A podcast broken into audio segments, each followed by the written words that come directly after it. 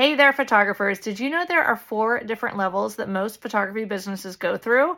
Well, I want to share those levels with you and give you some tips to help you get to consistent $2,000 sales as quickly as possible. And even if you're just starting out, well, it's probably within reach for you too. So join me for this free live training where we are going to talk about those 4 different levels and what's required to move from one level to the other to help you making more money in your business right now. I hope you'll join me. Just click the link below to register for free.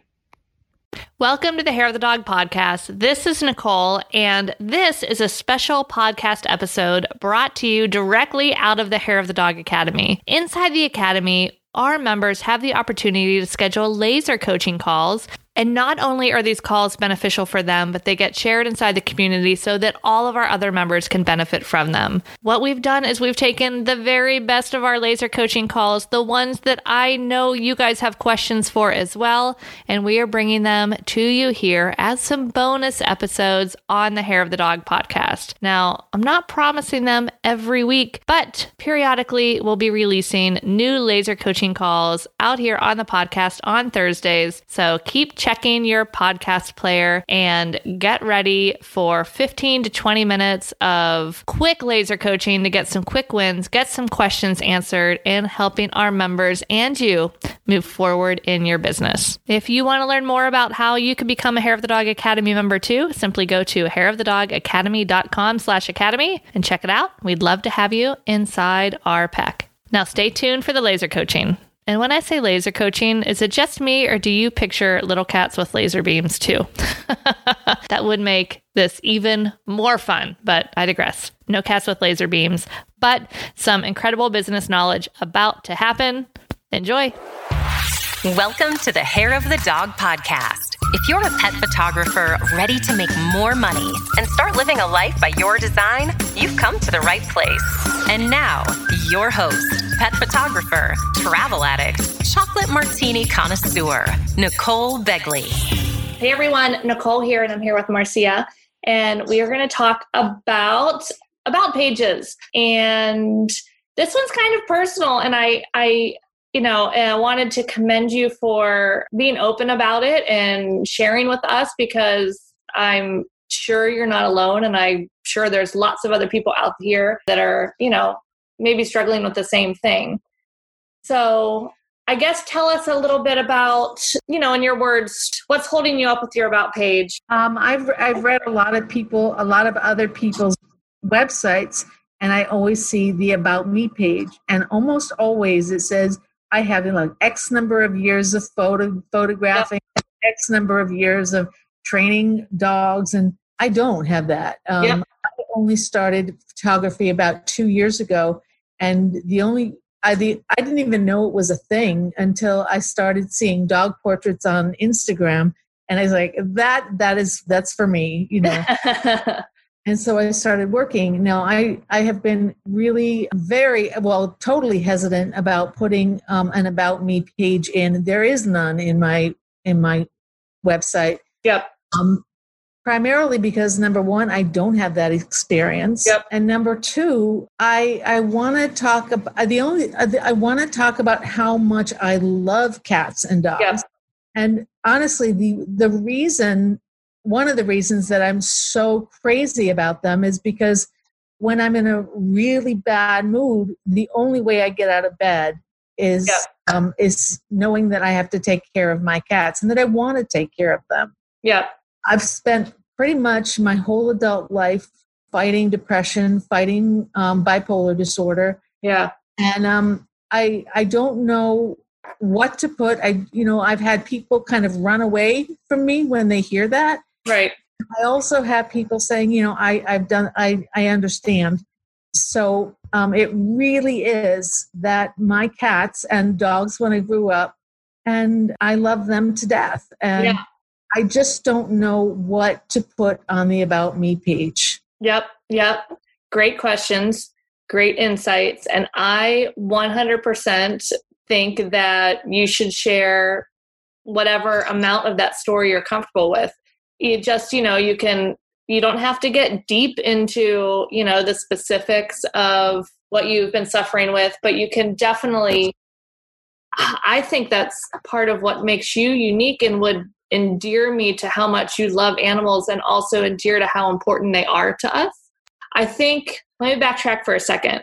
The part about all the pet photographers about me pages looking the same, I think is a huge issue in the industry because yeah, I think it's a big issue in the industry that everybody has the same thing on their about page because we're all different and there's no mayor of pet photography that says you have to have 10 years experience or gone to school for this or do that. I mean, your clients only care if you can create beautiful images that they, you know, the images, they care that you can create the images you're showing on your website for their animals. All that other stuff is not critical. So, hi Kitty, I saw Kitty go up the steps. Yeah, so I think it is 100% fine to lean into that a little bit. And I think it's absolutely critical that you do have an About Me page in whatever way this looks because, you know, our business is such a personal business and we're essentially a personal brand. It's just us. We're not photographing for some big corporation. You know, people want to know you. So, you know, let them see a little bit of you, of share why these animals are so important because other people feel that way too. You know, your story is not, you're not alone in that story. You know, there's other people out there that resonate with that. And for the few people that are turned off by it, they're not going to be your client anyway, you know? So yeah, I wouldn't worry about them. You know, quite frankly, they probably wouldn't be into, you know, it's, yeah, not something that you need to worry about because no matter what we're doing, if we are all of us, no matter what our story is, if we're all being true to our About Me page, it's going to turn some people off.